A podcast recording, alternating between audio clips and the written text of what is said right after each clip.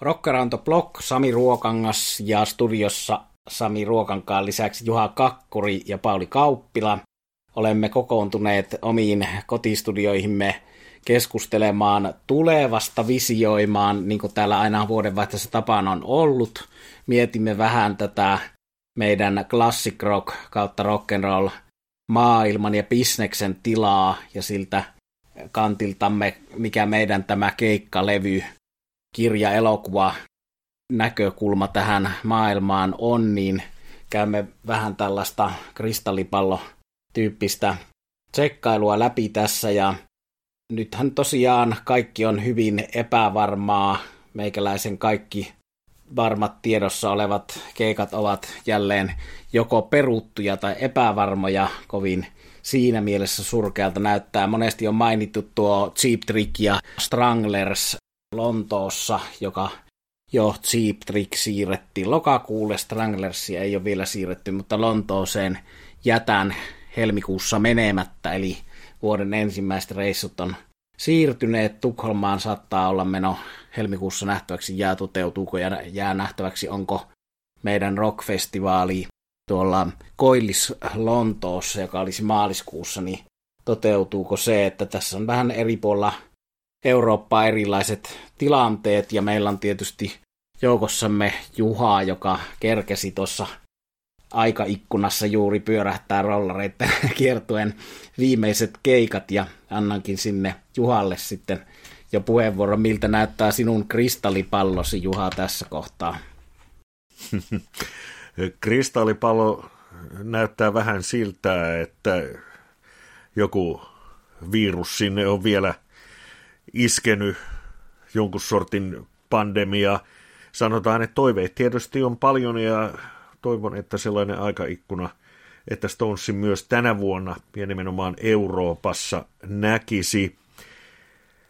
Kun tässä on viime päivinä ollut näitä muusikoiden syntymäpäiviä, otetaan sieltä vanhimmasta päästä Keith Richards 78, Rod Stewart 77, Jimmy Page 78, niin kyllähän tuo tietty osasto muusikkoja on jo aika iäkästä ja valitettava totuus tulee olemaan. Sen kristallipallon, niin kertoo, että kyllä tänäkin vuonna tuolta vanhemmasta päästä joukot tulevat vähenemään. Ja kun ajatellaan sitä, että Sting, Kiss, Clapton, Don McLean, Queen kerran Alan Lambertin ovat niitä artisteja, joita Suomessakin pitäisi tänä vuonna nähdä, niin todella toivon, että näitä keikkoja sitten myöskin saadaan toteutukseen asti, eli ei tule peruutuksia. Nythän jo huhutaan, että Springsteen olisi siirtämässä suunnitellun kiertueensa ensi vuoteen. Tuossa taanoinhan Saksassa Frankfurtissa kaduilla oli jo, tai tolpissa, missä niitä nyt on talojen seinissä keikkajulisteita, jotka sitten yhtäkkiä hävisivät. Ei hirveän hyvä merkki tuo. Eli toivon, että näitä keikkoja nyt tänä vuonna toteutuisi ja suosittelen, että vanhemmasta päästä sitten kannattaa varsinkin vanhimmasta päästä käydä jos vielä niitä rasteja siellä sanotaan omassa keikkalistassa, bucket-listalla on, on vielä tyhjiä kohtia, niin nyt kannattaa käydä. Ja, ja tietysti sitten sellainen asia, joka tulee myös olemaan vahvasti esillä tänäkin vuonna, on se, että jälleen monista rokin klassikkolevyistä tulee tasavuosikymmeniä, ja oli sehän tuossa muutaman päivän sitten esimerkiksi David Bowie täyttänyt 75 vuotta ja vaikka mies onkin jossain siellä Major Tomin kanssa jossain tähtiulottuvuuksissa, niin yllätys, yllätys kaikenlaista Bowie uudelleen julkaisua, julkaisematonta materiaalia on viime aikoina tullut markkinoille ja olen aivan varma, että hänenkin osalta sitä lisää tulee. Eli toivon keikkoja ja tiedän, että erilaisia uusintajulkaisuja on tulossa ja muutenkin hyviä levyjä palataan tai mennään niihin sitten hetken kuluttua, mutta annetaanpa sitten Paulille puheenvuoro.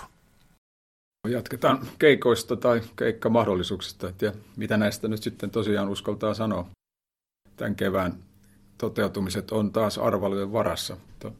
minulla itselläni oli listalla ainakin nuo kitaristit Scott Henderson ja Frank Gambale, jotka olisi tämän tiedon mukaan molemmat maaliskuussa tulossa Suomeen.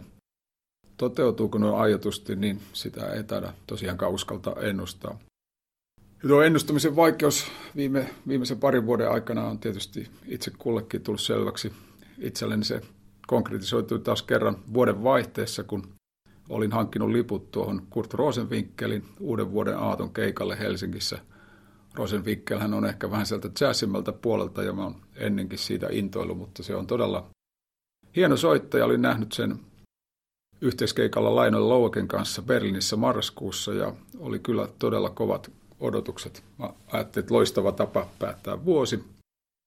Mutta sitten tietysti ensin tuli päälle uudet rajoitukset ja kaikki keikat peruntui ja sitten uuden vuoden aaton aattona tuli vielä henkilökohtaisesti päälle korona, minkä jälkeen sitten minkään valtakunnan keikat ei oikeastaan voinut vähemmän kiinnostaa. Mutta tässä nyt toipuneena odotellaan, katsotaan kevättä ja jännätään nyt sitten, miten kesän keikat ja musiikkitapahtumat toteutuu. Omissa suunnitelmissa oli vähän matkoja Eurooppaan joskus touko-kesäkuussa ja erilaisia tapahtumia sitten myöhemmin Suomessa ja ulkomailla, mutta katsotaan miten käy. Toivotaan kovasti.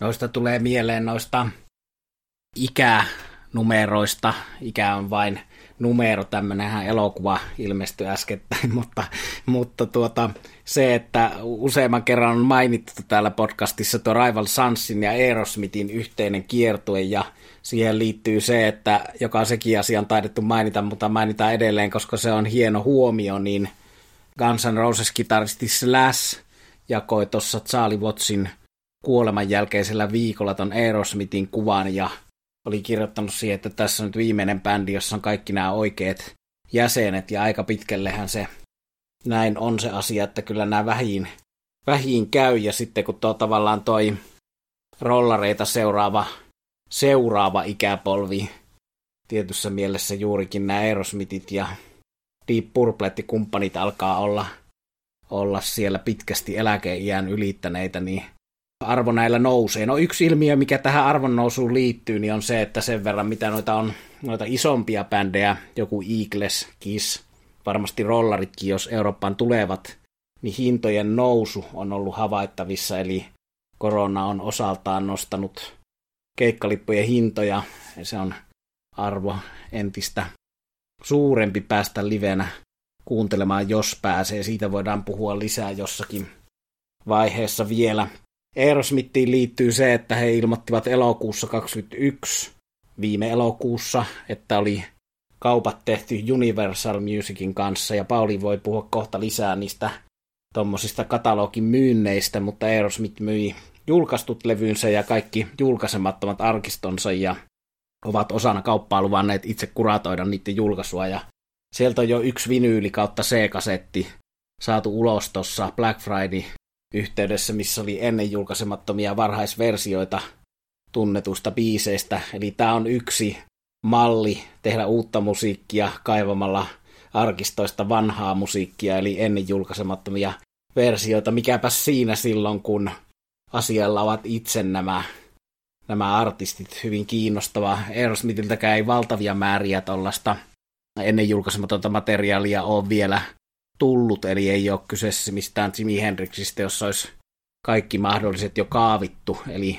eli sinällä ihan hyvä. Ja yksi tähän liittyvä oma huomio on se, että kyllä noi aika moneen kertaan osa kestää uutta masterointia ja uutta versiointia, niin kuin tämä meidän ystävämme Jimmy Bates on aika moneen eri kertaan jo Led Zeppelinin tuotantoa käsitellyt ja julkaissut uusina versioina, niin siinä on monesti aika paljon järkeä. Mä oon kuunnellut tuo usein mainittu Judas Priestin 50-vuotisjuhlaboksi, niin kyllä vaan se kuulostaa hyvälle, eli siellä ensimmäiset levyt on 70 alusta, niin uusina masterointeina ne on saatu kyllä kuulostamaan entistä paremmilta.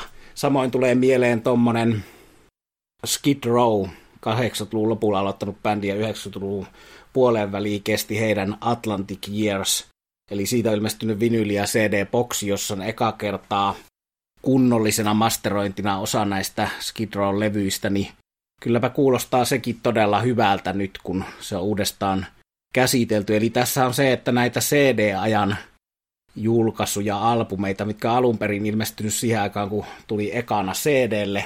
Osa ei tullut lainkaan vinyylille, no Skidron tapauksessa tulivat vielä vinyylillekin, mutta kuitenkin tämä 89-luvun taite, niin osalla ne ensimmäiset cd ei niin kauhean hyvän kuulosia ole välttämättä ollut, mutta, mutta tämäkin on sitten yksi malli, että uusina versioina aina näitä, ja tässä ehkä tulee sellainen asia vastaan välillä, että, että huomaa, että aika paljon voisi myös tuommoisen uuden perkaamisen sen sijaan, että etsii jotakin uutta, niin kääntää välillä aina sopivasti sitä kelloa ja huomiota taaksepäin ja kuunnella sopivin väliajoin näitä, onpa sitten Judas Priest tai Led Zeppelin tai Skid Row, niin näitä levyjä ja sitten jollakin lailla asettaa niitä perspektiiviä ja vertailla, vertailla nykymusiikkiin.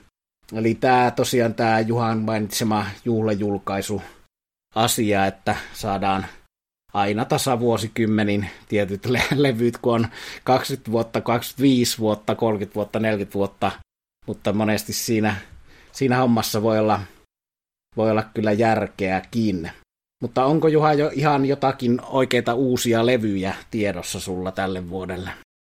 No joo, muutamia on ja se mikä on tietysti tästä covid-ajasta huomioitavaa, mitä olemme aikaisemminkin puhuneet, että jos ole keikkoja, niin bändit viettävät sitten ylimääräistä aikaa studiossa. No toivotaan, että tämä vuosi tosiaan menee vain niiden suunniteltujen studiolevyjen mukaan. Ylimääräisiä ei tarvitse tehdä, vaan se energia sitten käytetään keikoilla. Tietysti odotan, että jos nyt vihdoin tänä vuonna se uusi Stones-levy vihdoin tulisi, Keith Richardskin on sanonut, että we haven't heard the last of Charlie Watts yet, mikä tietysti lupaisi tuon asian kannalta hyvää. Varmasti bändiltä tulee jotain uudelleenjulkaisuja tai tällaisia ennen julkaisemattomia keikkoja, TV-keikkoja vastaavia, mutta kyllä se Stonesin uusi studioalbumi olisi poikaa nyt vihdoin saada kuunneltavaksi. No tulee se tai ei, niin uusia versioita Stones-biiseistä joka tapauksessa tarjolla. Tämän kuun lopussa julkaistaan nimittäin nimittäin Lucinda Williamsilta jälleen tribuuttilevy, ja tällä kertaa kunnianosoituksen saakin sitten Rolling Stones.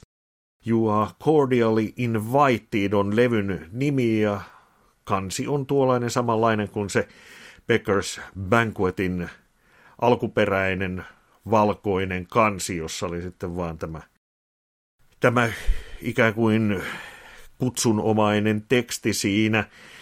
Alun perin oli tarkoitus, että kannessa olisi ollut vessan seinä, joka sitten myöhemmin on korvannut tuon niin sanotun kutsukannen, mutta se kutsukansi on se alkuperäinen ja tätä jäljittelee sitten Lucinda Williamsin tuleva Stones tribuuttilevy. Tupla LP tai CD tarjolla ja 16 biisiä. Pääsääntöisesti tunnettuja rollerikappaleita, mutta on siellä esimerkiksi semmoinen It's Only Rock and Roll albumin herkku pala kuin Time Waits for No One, niin Lucinda Williamsin versiona. Ja tälle oikeastaan tietyssä mielessä sisarlevyksi sopii sitten Beth Hartin tuleva tribuuttilevy, ja hänen levynsä on sitten nimeltään A Tribute to Led Zeppelin 11 Zeppelin biisiä, eli Beth Hartin versioita niistä, ja otetaan vielä muutama levy, jota innolla odotan. Myös tässä tammikuussa julkaistaan John Mellencampin 25. studioalbumi, Strictly One-Eyed Jack, ja mukana on tuo Wasted Days, on julkaistu duetto Bruce Springsteenin kanssa. Ja pari noterausta vuoden tulevista levyistä vielä Fleet Foxes, A Very Lonely Solstice ja yllätys yllätys, eri versioita luvassa tästäkin. Nykyään näyttää tuollainen aika peruspaketti olevan se, että on vinyyli tai tuplavinyyli, sitten joku väri versio edellä mainitusta on keltaista tai läpinäkyvää tai jotain muuta vastaavaa, ja sitten on se CD-versio, ja jos ne on niitä uudelleenjulkaisuja, niin sitten on deluxeja ja super. Ja yksi levy, jonka vielä mainitsen, Jack Whiteilta Fear of the Dawn. Tätäkin odotan innolla. Ja U2 on muuten taannoin tullut uusi biisi ja vähän sellaista huhua ja sellaista on ilmassa, että tämäkin bändi nyt sitten toden teolla tänä vuonna aktivoituisi. Eli tällaista mielenkiintoista odotettavaa löytyy. Ja tuohon mä lisäisin saman tien itseltäni, että huomasin, että Slashilta on tulossa Miles Kennedyn kanssa uutta kamaa. Taisi tulla jo video, että noihin mitä mainitsit Juha, hyvän kuulosta tavaraa. Mä otan keskustelussa hieman taaksepäin siihen, mitä puhuitte näistä uusintajulkaisuista ja tiettyjen artistien nuorekkaasta ikärakenteesta. Eli jotenkin tietysti kukaan ei ole voinut olla huomaamatta tätä viime aikojen trendiä, että aika paljon merkittävät artistit on myyneet omia oikeuksiaan. Ja nämä kaupat on ollut tosi suuria. Siellä on ollut Neil Young, Bob Dylan, Paul Simon. Ja viimeisin taisi olla itse Bruce Springsteen. Tässähän on tietysti kaksi tekijää, että kun suosittujen artistien tuo mainitsemanne ikää ja toisaalta sitten kiertuen mahdollisuudet on kaventunut pandemian takia – kun tuossa puhutaan ihan hurjista summista, esimerkiksi Springsteenin tapauksessa Sony maksoi tuommoiset rapiat 500 miljoonaa dollaria pomon musiikin oikeuksista, niin ei oikeastaan voi olla miettimättä sitä, että meilläkin tässä ohjelmassa käsitelty musiikin, siinä on vahva tämä kaupallinen puoli, se liittyy uusintajulkaisuun, se liittyy artistien henkilökuviin ja ehkä siihen tiettyyn tarpeeseen pitää ne suunnilleen ikuisesti nuorina, niin voi tietysti kysyä, että miksi Sony maksaa noin valtavan summan Springsteenin musiikista, koska mies on yli 70 ja ihan varma, että artistimielessä parhaat vuodet on kaukana takanapäin niin paljon kuin Brucesta itsekin tykkään. Mutta kun mua ei tuohon neuvottelupöytään ole Springsteenin kään tapauksessa kutsuttu, niin täytyy vain arvailla, että mistä tässä on kysymys, millä tavalla Sony aikoo hankkia takaisin tämän sijoittamansa summan. Yksi tekijähän tässä on, ja kaikessa tässä bisneksessä nuoremmat sukupolvet. Eli tässä vanhojen tekijöiden musiikkia voidaan aina uudelleen tarjota uudessa paketissa, oli ne sitten tosiaan uusintajulkaisuja tai musiikin käyttöä muissa yhteyksissä. Tästä on loistava esimerkki Queen. Kun tämä leffa Bohemian Rhapsody ilmestyi, niin sehän toi aivan uutta yleisöä bändin faneiksi ja, ja sitten tota, elokuvan jälkeen, elokuva tuotti valtavia summia ja sitten elokuvan jälkeen Queen – vuosikymmeni sen jälkeen, kun Freddie Mercury oli jo poistunut yläkerran orkesti, niin Queen teki yksin, yhden meneksy kaikista aikojen parhaimmista kiertueistaan myös taloudellisesti. Ja toi kiertueella kiipparina toiminut Spike Edney, hän on maininnut noissa haastatteluissa, että hän huomasi, että yleisössä oli tosiaan nuorempaa porukkaa ja kaikki laulo mukana ne biisit, jotka oli elokuvassa. Ja sitten kun tuli muita biisejä vanhempia, niin oli vähän semmoista niin kuin tyhjää tuijotusta. Eli tämä hyvin näyttää sitä niin kuin trendiä, mikä näissä asioissa on ja tulee olemaan.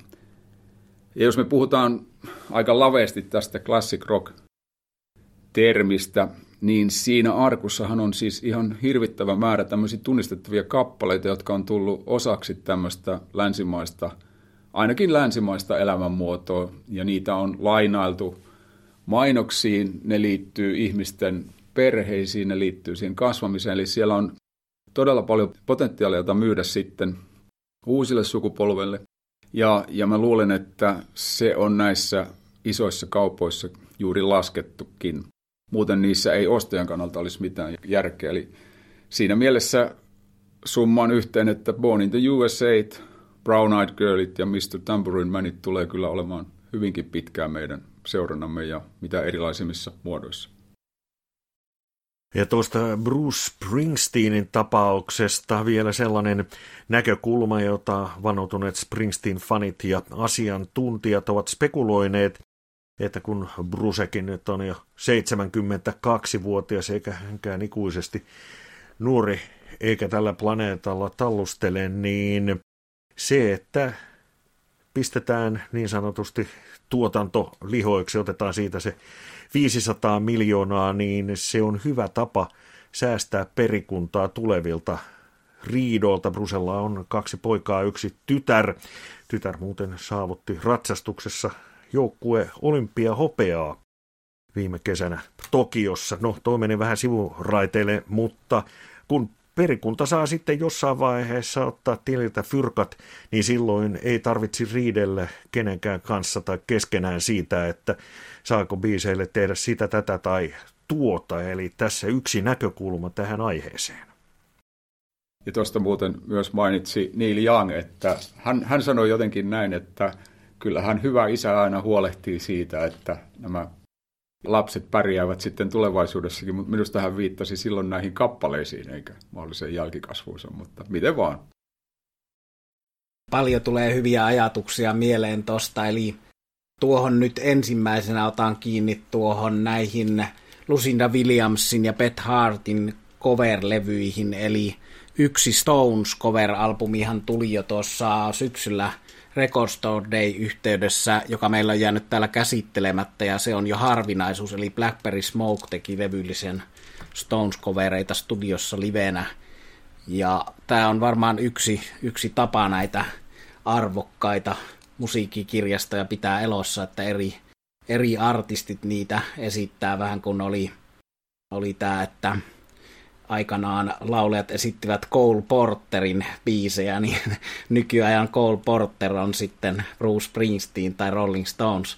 Eli mielenkiintoista kiertämistä. Ja jännällä tavalla huomasin myös ton jo aikaisemmin mainitun, kun Universal Music tosiaan osti Aerosmithin tuotannon, niin paitsi että sieltä tuli se Black Friday-vinyyli, niin huomasin tällä viikolla, kun YouTube suositteli mulle – uusia rockbiisejä 22, ja siellä oli ihan tollasia mulle tuntemattomia teinibändejä kuvien perusteella, niin siellä joukossa oli Aerosmithin Walk on Water, mikä on joku parikymmentä vuotta vanha biisi, mutta siinä oli siis tuota, uusi vanha video, eli juuri tämmöistä arkistomateriaalia, eli, eli julkaisevat sieltä niitä uusia versioita. Se oli yksi esimerkki, että YouTuben kautta sitten tällaiselle – teinibändi yleisölle selvästi siinä soittolistassa siellä seassa oli, oli vanhaa 90-luvun Aerosmithia ja, ja semmoisena versiona, jota ei aikaisemmin nähty, eli ihan, ihan ovelaa, ovelaa taktiikkaa kyllä siinä mielessä.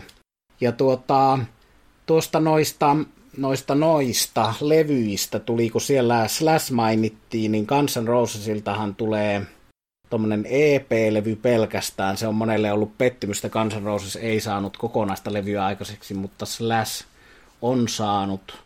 No sitten meillä on Red Hot Chili Peppersiltä tulossa levy Porcupine Treeltä, Black Sabbath-osastoon liittyen Osi Osbornelta, Toni Ajommilta molemmilta, ja Osin levyllä soittaa myöskin Toni Ajommi. Ja siellä myös Toni Martin, joka on se kaikkein unohdetuin Black Sabbath-lauleja, mutta useammalla levyllä laulanut pätevä lauleja on myöskin julkaisemassa oman levynsä, jota on jo kehuttu.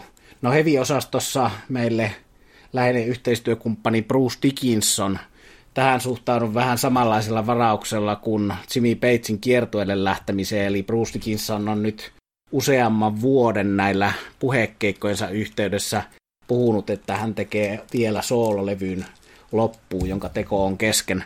Tässä voi olla niin, että tämän levyn valmistuminen ja ilmestyminen liittyy siihen, että pääseekö Iron Maiden aktiivisesti liikkeelle vai eikö pääse, mutta katsotaan, ei voi sanoa, että toivotaan, että hän saa sen tehtäväksi, jos se tarkoittaa sitä, ja että hän saa sen tehdyksi, jos se tarkoittaa, että Iron Maiden ei keikkaile lähiaikoina, mutta tällaista joka tapauksessa ja moni arvostaa suuresti minä mukaan lukien noita Dickinsonin soolo levyjä myös. No sitten Glatz, yksi näitä omanlaisissa blues rock bändi, mikä on vaikeasti lokeroitava, on vain yksi Glatz ja se on, se on hieno bändi, siltä tulossa tänä vuonna levy. Megadetilta on varmasti tulossa uusi levy, sen sijaan Metallikan uusi levy on kysymysmerkillä, siitä on puhuttu ja arvailtu. Ainakin keikkailutarkoitus on ahkera Metallikalla, että siihen voisi tietysti ajatella, että siihen voi liittyä uusi levy. Tosin Metallica on aika ahkerasti kiertänyt aina, tulipa levyjä tai ei, eli Metallicalta ehkä levy, ja tuohon thrash metalligenreen Anthrax myöskin, heiltäkään ei ole tullut pitkään aikaan uutta. Eli monenlaista uutta on tulossa, ja yksi, kun mainitsin ton Cheap Trickin, eli lippu on keikalle, mutta se on siirtynyt lokakuulle, niin Cheap koko Columbia-tuotannon 14 ensimmäistä albumia sisältävä boksi ei maksa kuin reilut 50. Sitä suosittelen jokaiseen itseänsä kunnioittavaan rockilevyhyllyyn. Eli tämä on boksi, joka on ollut pitkään loppuun myyty. Se on maksanut tuolla diskoksessa 400 euroa. Nyt sitä kohta taas saa hetken aikaa 50, eli se sisältää 14 ensimmäistä Siiptrikin Columbia-albumia remasteroituna ja bonuspiiseillä, eli harvaa uusinta julkaisua yhtä paljon voin suositella kuin, kuin tätä. No sitten kun puhuttiin tuosta perikunnista ja tuosta kiertämisestä, niin mieleeni tulee, saattaa olla Classic Rock, joka annetaan kunnia sille, kelle kunnia kuuluu. Mä luen kyllä muitakin rocklehtiä, mutta Classic Rock ainakin kotiini tulee tilattuna, niin jossakin näistä lehdistä oli nyt vuoden vaihteen 21 vuoden taaksepäin katseluitussa Alice Cooperin haastattelu, joka on ollut tarkoitus kiertää ahkerasti tänäkin vuonna ja julkaisi hyvän levy viime vuonna. Alice Cooperkaan ei ole mikään nuori ihminen enää, niin häneltä kysyttiin siinä, että miksi sinä aina kierrät vuodesta toiseen ilman suurempia taukoja, niin sitten hän siteerasi siinä Alice Cooper taas sitten Bob Dylania ja sanoi, että kuten Bob Dylan esikuvani ja esimerkkini on sanonut, niin olen ammatiltani kiertävä muusikko, joka kiertää ja soittaa musiikkia, eikä tällä rahalla ja sillä paljonko kiertue tuottaa tai on tuottamatta, niin ole siinä kuviossa mitään merkitystä. Eli tämä on ammatinvalinta.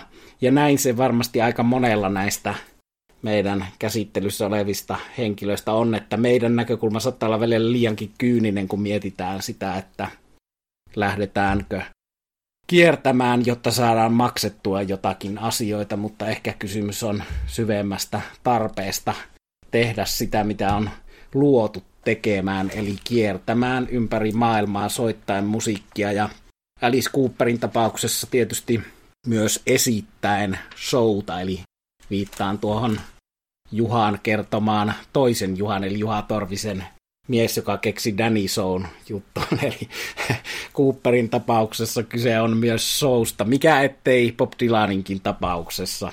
Eli, eli tällaisia, mutta hienoja, hienoja totuuksia nämä herrat edelleen suustansa päästelevät. Myöskin vielä viimeisenä ennen kuin annan Juhalle puheenvuoron, niin on ollut jo useamman vuoden puhetta siitä, että Bad Company, joka tietysti Paul Rogersin kautta liittyy myöskin Queeniin, niin julkaisisi uutta materiaalia. Siitä on puhuttu useampi vuosi ja Bad Company-nimisessä levyssähän Paul Rogers ei ole laulannut kuin yksittäiset muutaman biisin tuossa 90-luvun lopussa live-levyn lisäbiiseinä silloin, kun hän palasi Bad Companyin, mutta kokonaisen studiolevyn viimeksi 40 vuotta sitten, vuonna 1982, eli nyt olisi vielä korkea aika, sillä Paul Rhodes on yksi kaikkein parhaista lauleista ja edelleen hyvässä kunnossa.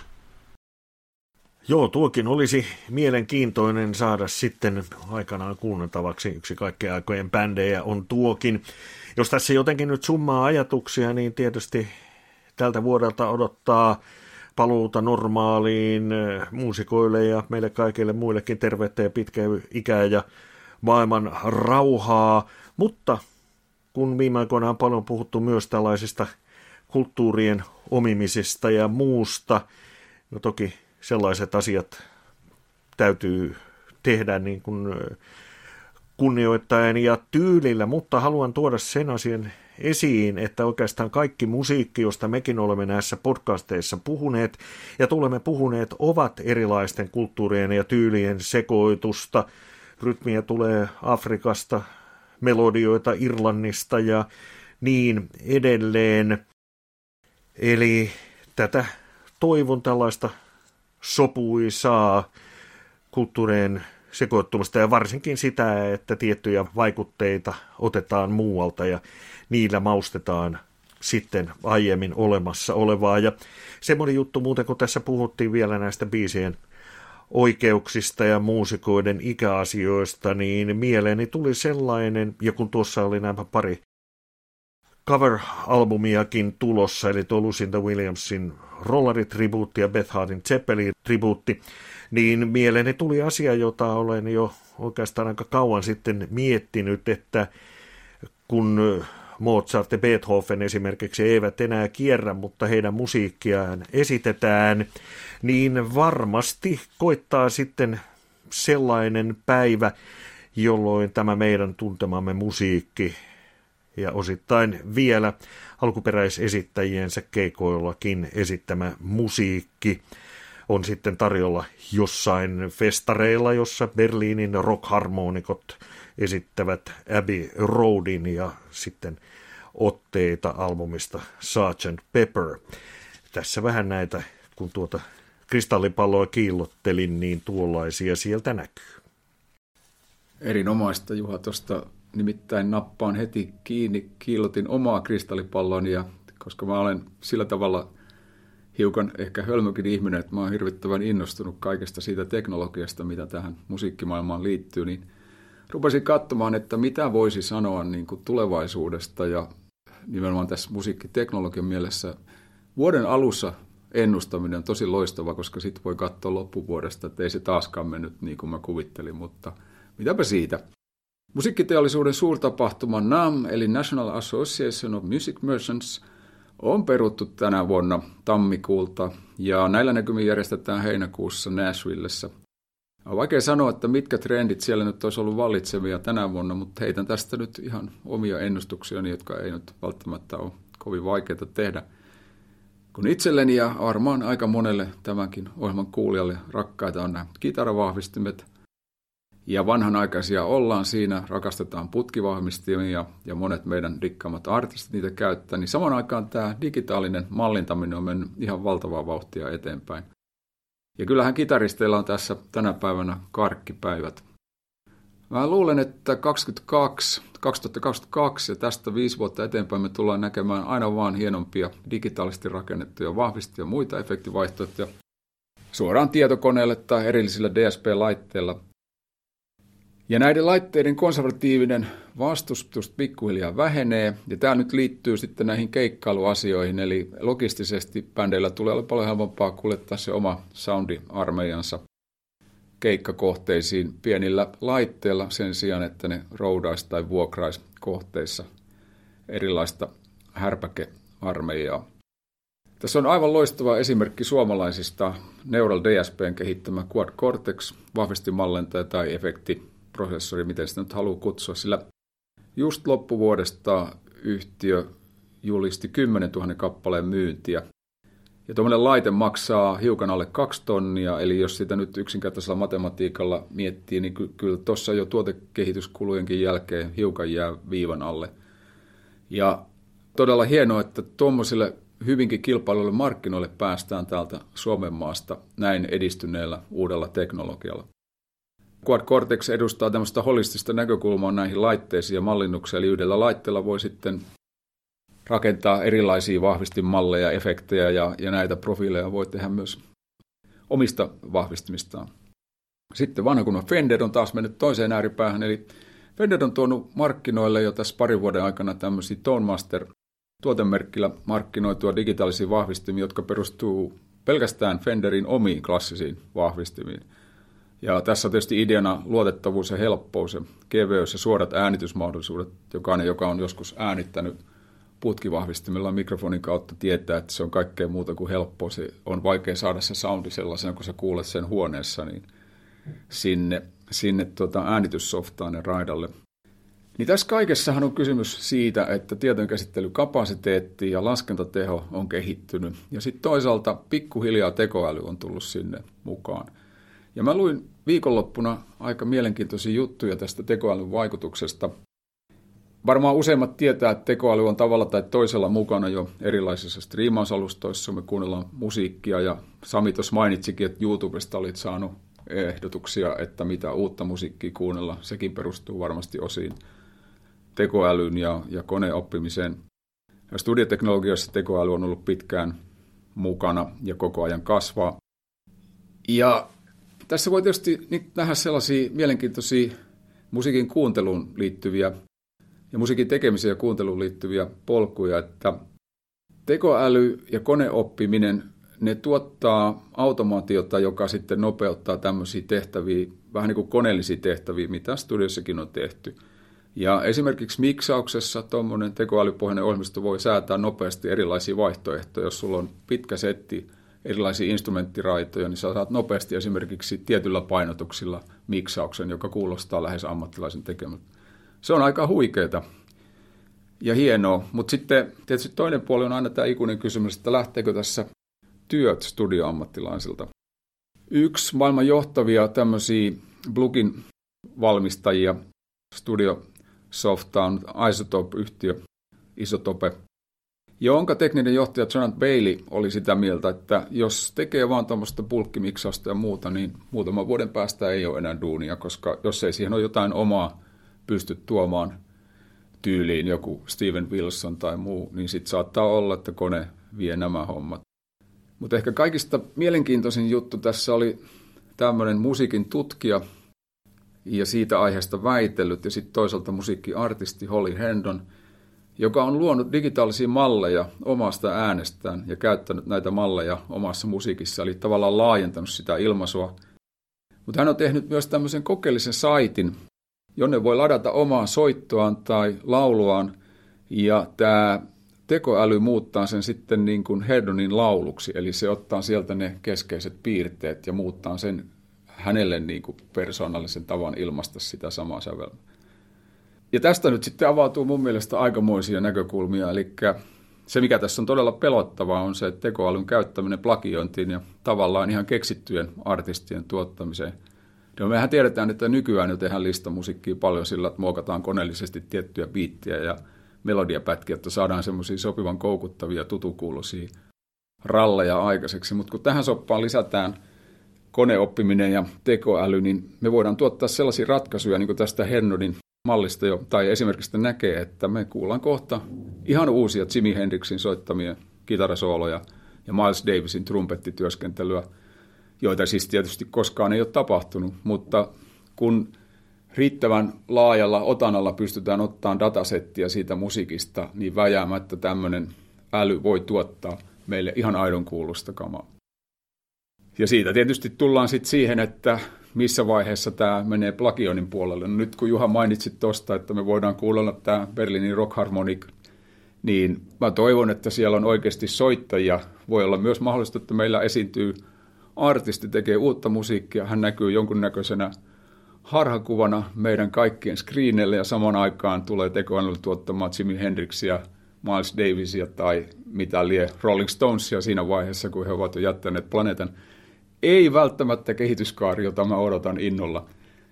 Ja sitten tulee vielä tietysti se kysymys plagioinnista, että missä vaiheessa plagioidaan, kun tehdään tällaista – yllätykseksi paljastuu, ja sanon tähän loppuun vaan se, että asiaa tutkinut Berkeley College of Musicista professori Joe Bennett, ja todellakin on näin, että copyright-oikeudet, ne voi kohdistua, ne voi kohdistua tota, tähän musiikilliseen teokseen tai sitten sen tähän niin sanottuun sound recording-osuuteen.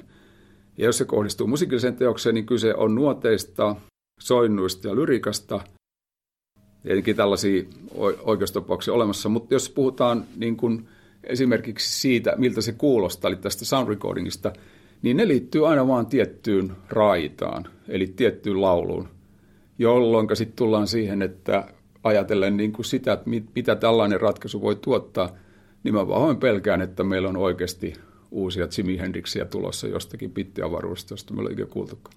Toivottavasti ei, mutta tähän dystoppiseen tulevaisuuden näkymään päätän tämän katsauksen.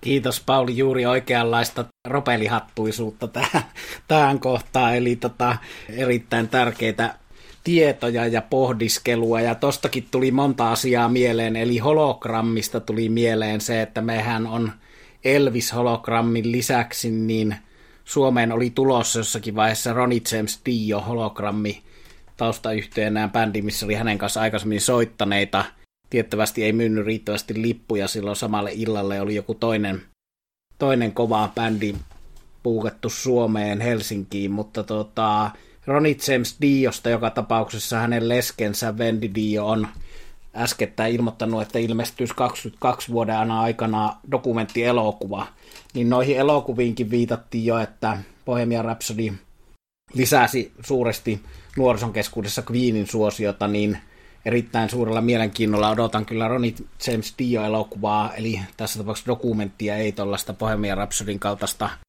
kaltaista näyteltyä elokuvaa, mutta joka tapauksessa elokuvat hyvä tapa löytää musiikkia, ja tällä hetkellä muuten Netflixissä tuo Oliver Stonein Doors-elokuva, joka oli 90-luvulla kova muistutus Doorsin suuruudesta ja tietynlaisen tyylilajin ensimmäisiä leffoja. No ei ihan näinkään voi sanoa, minun lapsuudessa oli Kurt Russell Elviksenä ja näitä on tehty aina silloin tällöin näitä, näitä elokuvia, mutta Oliver Stonein Doors-elokuva on aika hyvä. No Phil Lainot elokuva ei ole nähty vieläkään, sanotaan se taas tässä tämmöisenä julkisena vetoomuksena Ylelle, että ottakaa areenaan Phil Lainot dokkari. Ruotsissa se on näytetty jo aikaa sitten valtakunnan kanavalla. Eli nämä, nämä elokuvat. Mutta tosiaan tuo teknologian kehitys ja yksi niiden kitaravehkeiden ja kitaroiden kehittäjä oli Eddie Van Halen – ja yksi parhaista kitaristeista oli Eddie Van Halen myöskin, niin hänestä ensimmäinen kunnon kirja on ilmestynyt 28. joulukuuta, eli käytännössä menee tämän vuoden kirjoihin, jos sen nyt on tilannut, niin se on tämän vuoden puolella postisen tuo, eli toimittaja Paul Branigan on tehnyt kirjan nimeltä Unchained, Eddie Van Halen Story, ja sen saaman palautteen perusteella se on todellakin ensimmäinen kunnon kirja Eddie Van Halenista, eli sen aion ainakin itse, itse lukea ensitilassa. Eli paitsi kirjat, niin elokuvat on hyvä tapa näitä tärkeitä levyjä ja muusikoita palauttaa mieleen. Ja yksi trendi Englannista, joka on kans tuollaista tekoälyyn vähän läheltä liippaavaa asiaa on se, että moni muistaa tuosta Osborns TV-sarjasta, jossa Osi Osbornen perheen elämää seurattiin, niin kuinka hän harrasti värittämistä. Hän oli edelläkävijä siinä asiassa, sillä nyt viime vuoden 2021 aikana, koronakaranteenien aikana Englannissa on noussut suureksi trendiksi tällainen rock-värittäminen. Eli kysymys on siitä, että näiden klassikkoalbumien Kuten esimerkiksi mulla on kädessä tässä värityskirja, jossa on Tin Lisin Sainatown, eli todella hieno värikäs lohikäärme levyn kansi, niin niiden värittämistä. Ja värittämisellähän on tunnetusti tuommoisia meditatiivisia, monenlaisia keskittymistä lisääviä ja terveysvaikutuksia. Monella lailla hyödyllistä, että siinähän voi vaikka kuunnella samalla sitä klassikkoalbumia, jonka kantta sitten värittää. Tunnustan, että en ole vielä Chinatoudin kantta aloittanutkaan värittämään. Mä oon saanut tämän ikään kuin lahjaksi ja kerron tämän osoitteen nyt tässä rock'n'rollcoloring.com eli rock'n'rollväritys.com on Englannissa johtava firma, joka näitä levyn kansi värityskirjoja julkaisee, eli kaikenlaista erilaista tapaa olla läsnä näiden klassikoalbumien äärellä. Eli tämmöiseen meditatiiviseen terveysvaikutusasiaan päätän omalta osaltani ja annan nyt vielä Juhalle ja Paulille loppu kierrokset. Otetaan vaikka niinpä, että sano Pauli vielä mitä sanottavana on ja Juha voi sitten saman tien tämän tuttu ja turvallisen tapaan lopettaa koko lähetyksen. Se mikä tuli mieleen tuosta, mitä sanoit Sami, että rupesin miettimään, Eddie Van Halen on hyvä esimerkki ja samoin tuo aiemmin mainitsemani Jimi Hendrix, että vaikkakin tässä maalailin mahdollisia ikäviä kulkuja tulevaisuudessa tämän teknologian hyödyntämisen, niin siinähän on kaksi herraa, jotka ei hetkeäkään olisi epäröinyt käyttää uusinta teknologiaa. Jos ajattelee, miten hienoja asioita he saivat aikaiseksi siinä maailmassa, niin eiköhän meillä kuitenkin ole, ole luvassa niin uusia tuoreita kasvoja, jotka osaa hyödyntää tätä teknologiaa ihan oikealla tavalla. Eli asioilla pakkaa olemaan aina useita eri puolia.